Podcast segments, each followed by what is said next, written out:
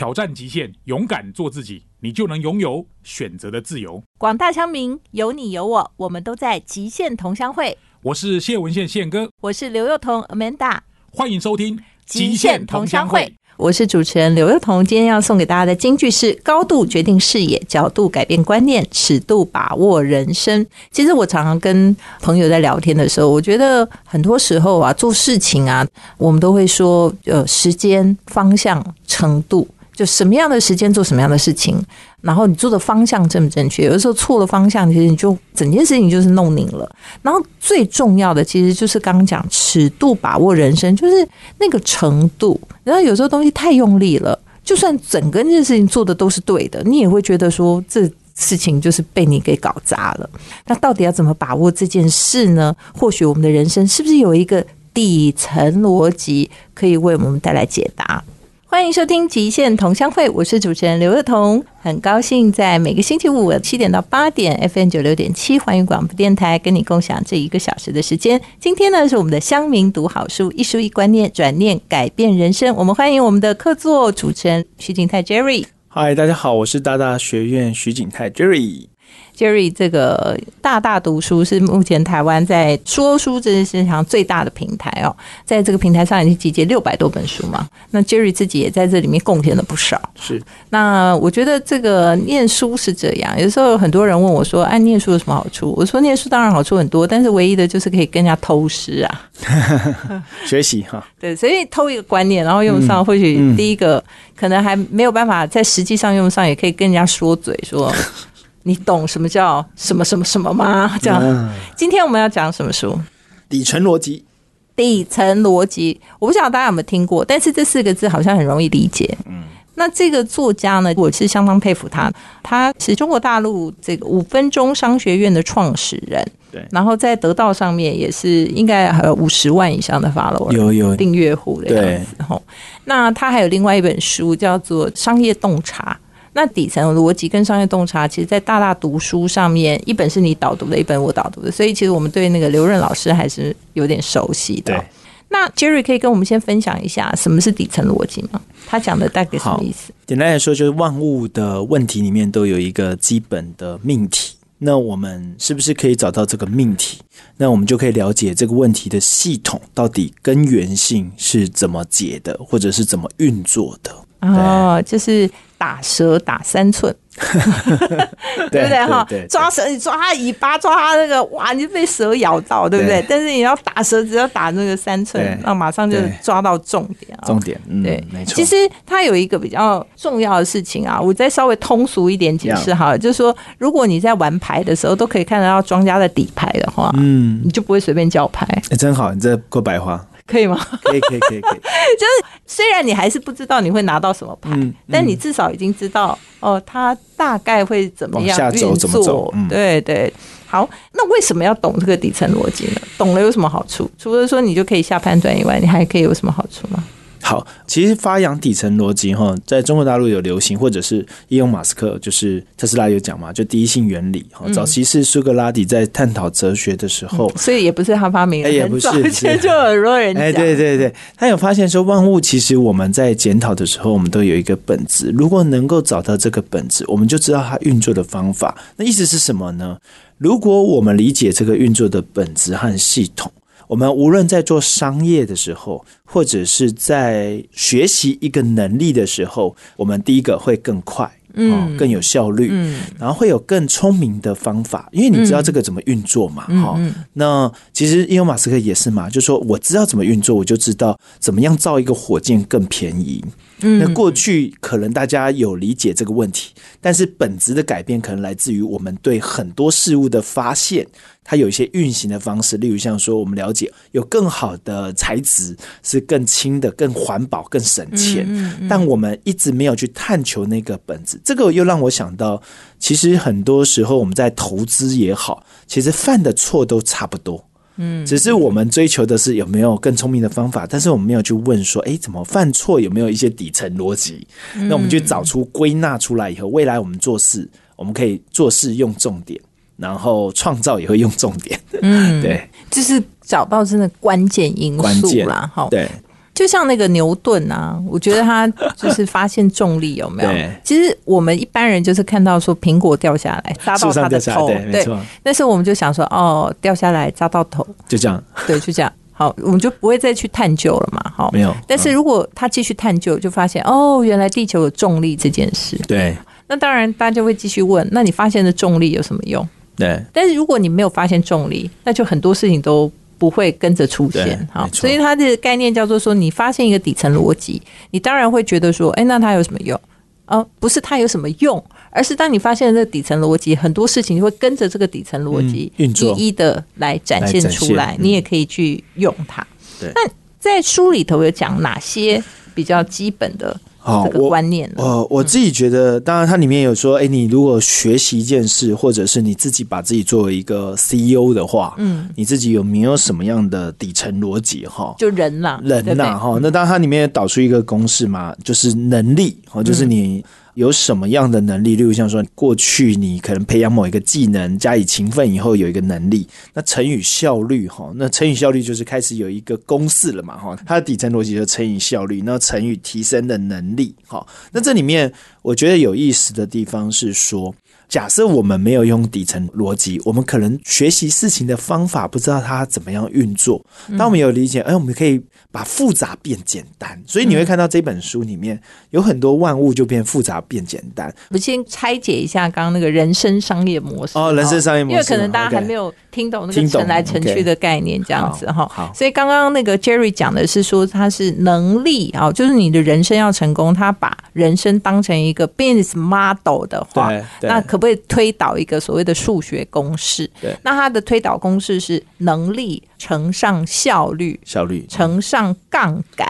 对然后再乘上你的提升能力，是好，就等于一个结果对。好，那至于这个结果是什么，然后这几个里面又有什么样的事情，这个就叫做人生的商业模式。但这商业模式的这几个变音呢，是要怎么样去应用，或者它里面内涵是什么呢？我们休息一会。欢迎回到极限同乡会，我是主持人刘幼彤 Amanda，每周五七点到八点 FM 九六点七环宇广播电台为你分享这一个小时。今天呢，是我们乡民读好书为您介绍的书呢，是中国大陆知名的。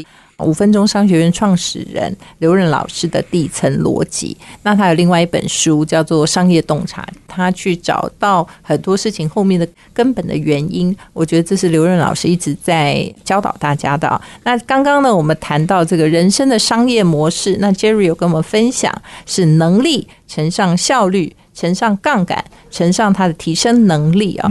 那能力讲的是什么？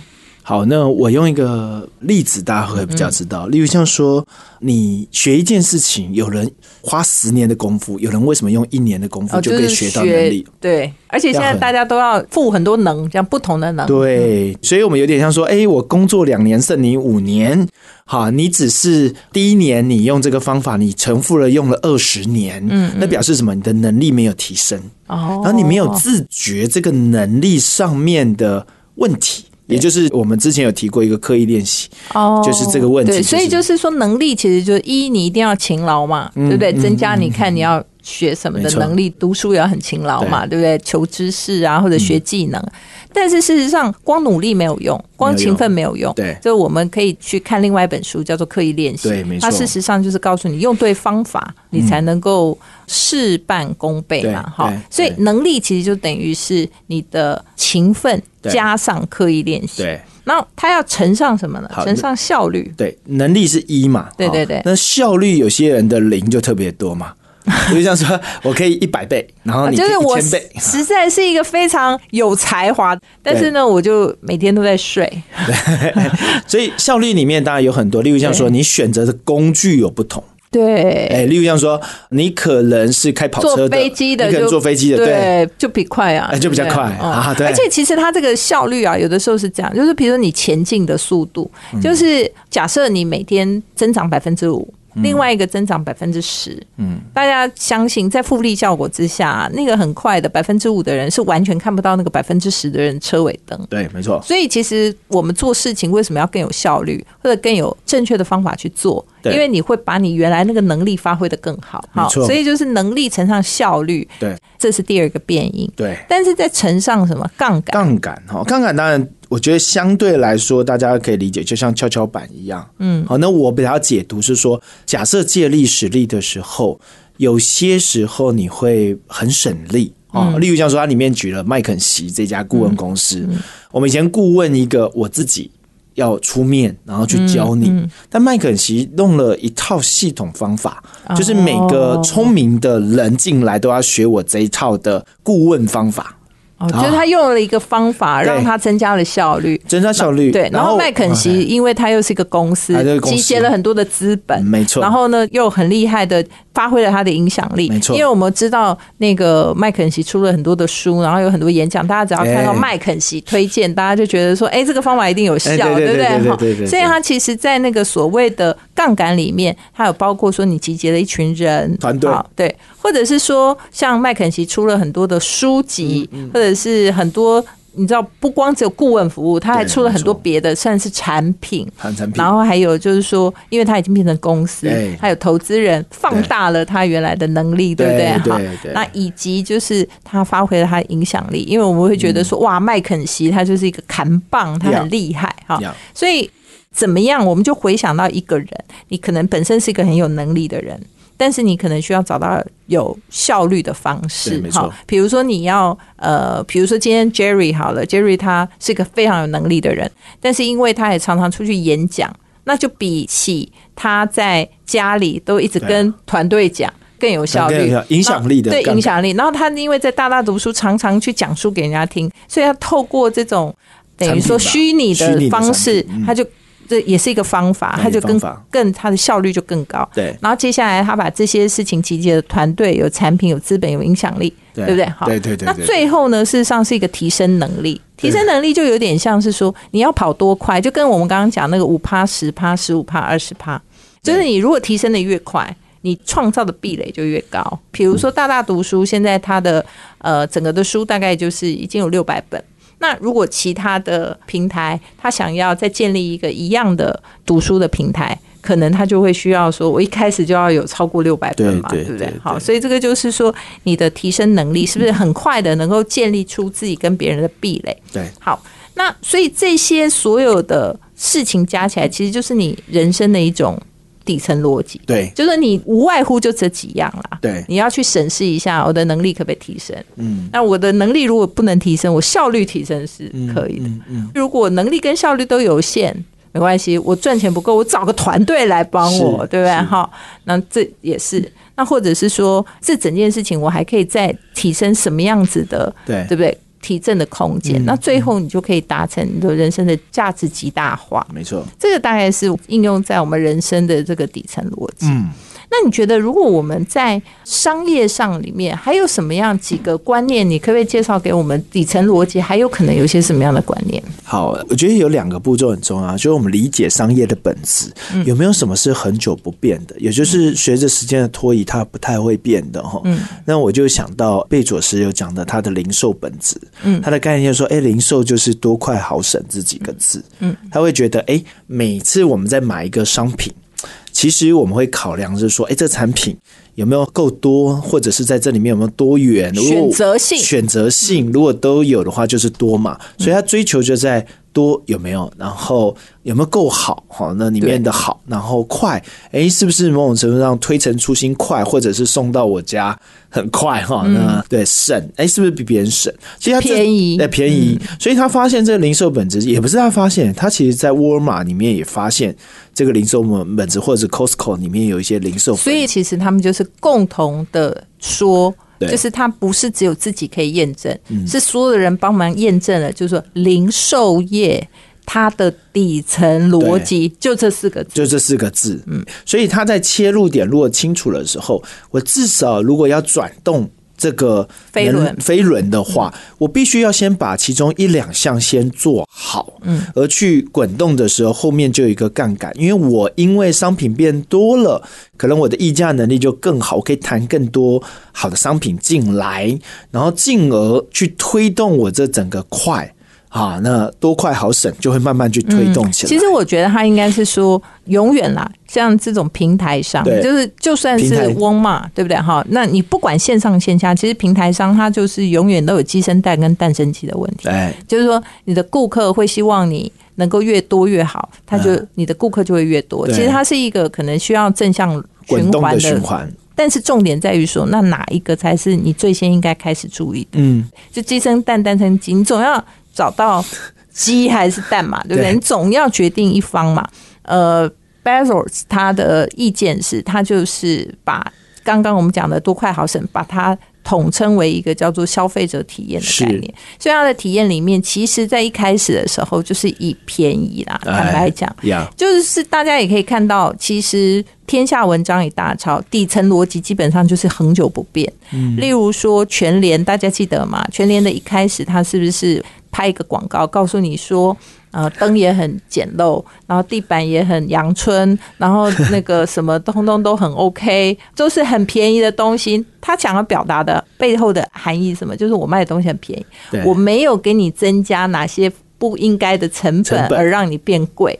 所以其实他并不是只有贝佐斯懂这个道理，对全联也懂这个道理，然后所有人都懂这个道理，那只是多快好省。大家在这四件底层逻辑里头，谁能够把哪件事情做到最好，最好？嗯，对，所以我觉得这个事情底层逻辑就是一个恒久不变。你会认为说他打死，不管你线上线下，你什么阿公阿嬷到你的孙子孙女，他其实都会相信他就是真正很久的道理。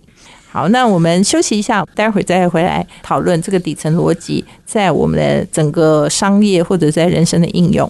欢迎收听《极限同乡会》，我是主持人刘彤 Amanda。今天在现场的是我们的客座徐景泰，景泰好。Hello，大家好。嗯，今天我们谈的是《底层逻辑》这本书。其实坦白讲，我觉得它不是一件很简单的书，不简单，不简单哈。因为我觉得要看透什么底层逻辑也蛮难的。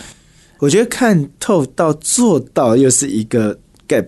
哦，就是就算书里跟你讲是这样，然后你还要把它做到更对难。对对对，好了，但是至少方向对了。哎呀，好，那刚刚我们谈的是，比如说，我们就举例了，在商业社会里，如果你做零售，嗯，要么就是比人家更快到货，对要么就是比人家更多选项，要么就是比人家更便宜，对，然后要么就是比人家的品质更好。没错，大概出脱这四点以外就没别的了。对，至少好你其实，在追求第五样、第六样，坦白讲，如果这四样不追求，第五样、第六样就表示这个生意不会成功，你连做都不要做，嗯，是不是这个意思？对。那还有什么底层逻辑是可以介绍给大家的？啊，当然有很多的逻辑都可以。那这里面大家提到复利效应嘛，哦，这个可以用在很多地方。哎，对，例如像说财务啊，或者是习惯嘛，哈、我们常常讲说，哎，我只要每天努力那百分之一趴，哈，对，进多进步一趴，步一趴，啊对，呃进步那一趴，那三百六十五天就差很多，对不对？对。好，当然重点是说，那那一趴是什么？而且你要坚持啊，要 坚持，对不对？其实最难的就是第一个找到方向，第二个要坚持。对啊，对啊，那存钱最有感觉啊。嗯，假如你每天你愿意存个五百块，假设啦哈，五百你就存存银行，那它不是有利息吗？嗯，那滚动，或者是我们讲投资更直接啦。很多人就说，哎，一年的报酬率哈有多少？那你可能持续的去累积，其实它是很惊人的成长。嗯，不是单纯的加减法问题对，而已。所以人家讲说嘛，滴水穿石，不是石头太糟，不是水很厉害，是时间很厉害，对不对对？跟水跟石头都没关系，是时间的关系。所以它其实是一种时间的力量。它其实，在刚刚讲说存钱，存钱就是本金乘上。括弧一加上利率，利率嗯对不对好，我们大概听到这样。那利率当然不见得是存钱的利率了，嗯有可能是你投报率。呃，投报率对不对？好，还有你设定的利率，但是很多人讲说，哦，那个有人做股票啊，一年可以赚五十趴、八十趴什么之类的。但坦白讲，如果你能够稳定的每年能够得到五趴的投报或七八的投报，大家知道那十年下来就已经很惊人了，很惊人。我觉得什么叫投资？投资就是你可以把一个可以成功的模型重复做。嗯那这个叫投资。嗯，但如果说它不是能够重复，而且不能重复得到同样验证的结果，那它就叫投机。对，所以这里面我有学到一个东西说如果你要了解底层逻辑，就刚刚的例子，我们做事如果了解底层逻辑，我们不会低等勤劳，有点像说我重复做一件事情，但是每次都从零开始，它没有积累，甚至它不会自动的去复制或成长。嗯，那这件事情就会变成低等勤劳的状态，就永远重新开始，就永远很努力，对，但是很吃力。其实有一本书可以对照他的底层，就《富爸爸穷爸爸》。哦，哎对，尤其在财务的想法上，对他认为，某种程度上，一般的员工如果是用薪水来赚，你今天没有去努力工作，你就没有薪水。那富人为什么会比较有复利的想法？因为他是用钱去买你的时间，然后你帮他工作，然后他建造一个系统，你帮他工作，他还有所得，但他可以再去做别的事情。嗯，对哎，所以这是一个老板的想法，哎就是说我其实金钱的方式是我用我自己的时间换取了金钱，嗯，或者我用别人的时间换取了金钱。没错，大家说那钱滚钱呢？我去买股票是钱滚钱，其实不是哦。你想一想，你花了钱去买股票，是不是那家公司某种程度你是间接的买了那家公司人的时间，对。帮你转换成金钱，哎没错。所以等于说，同一个时间点里头，你有自己的时间在赚钱，你还拿了别人的时间在赚钱，嗯好，所以你当然赚钱的速度就会比别人快。哎，嗯，好，所以这个是底层逻辑嘛。这底层逻辑。但是讲的很容易啊，但大家做的都很难啊，很难，对不对？对。没关系，那个可以参与那个 Jerry 还有另外财富翻转学院。啊，对对。它里，面有告诉大家很多 tool 哦，好不好？嗯。大家都说理财理财这件事情，就是说最好是十年前开始，如果嗯十年前没开始，最好就今天开始。其实他讲的都是复利的，是概念是是，哦没错。好那我们还有没有什么人生其他的底层逻辑？人脉呢？嗯，人脉当然也是啦。我们常常在人脉的底层逻辑是什么？对人脉常常就是说问一个问题嘛，请问是结交越多人越好，还是跟结交越多人无关？还是是说你帮助越多人，或者是被人所用越好？是哪一种？被人所用，欸还是你去帮助人？被人所用跟帮助人，不一样啊！对，一个是帮人家，一个是被人家帮嘛。对对对对，那哪一种是人脉？哎对，哪一种是人脉？这个里面底层逻辑就会去思考哈。对，因为一般人会觉得我被人家帮是人脉，因为我想要建立人脉，都是想说我可能有求于人嘛。对对对对，所以我被人家帮的话，我就是有建立了人脉，人家会帮我，对是这个意思吗？呃，当然不是啊，刚好相反。哦，所以我帮人家才是人脉。对，就是说你某种程度上，你觉得这个人如果有人来找你，那是有所所你的能力嘛，对不对？但是某种程度上，你自己的能力，你可以帮谁？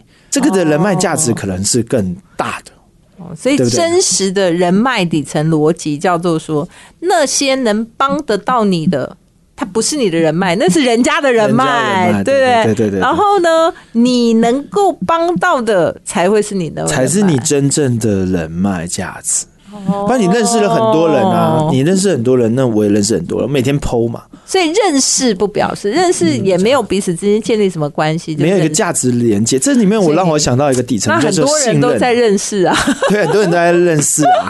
就认识了就认识啊，认识就认识了对没有嘛好，这个很有意思。所以你其实应该说，人脉的底层逻辑就是，你觉得你如果要被别人家帮忙，那就不会是你真正的人脉，对不对？对因为对你是靠着别人说他愿不愿意帮你的忙。对，但如果你能帮得到人家的话，嗯那原则上应该你就跟他可能可以建立某种互你有创造对方的价值，然后你有被利用的价值，所以有人说被利用其实是因为你有价值啊。我们先不讲坏的想，对，我们就是直接讲说工商业社会嘛，工商业社彼此。依存的概念。对对，我我觉得我需要你，例如像律师，我需要你，我愿意付钱给你，嗯，你帮我，对。我们有一个交换价值产生对的。对对，对。不对？然后我就觉得你这个的价值很好，然后接下来有一个复利说，哎，我帮你推荐，嗯，你这很好，你又源源不绝过去对，找你，所以你有被利用的价值。懂懂懂对。懂懂，哇，那真的人脉的底层逻辑跟我们大家想的不一样，所以这世界上很多时候你就说，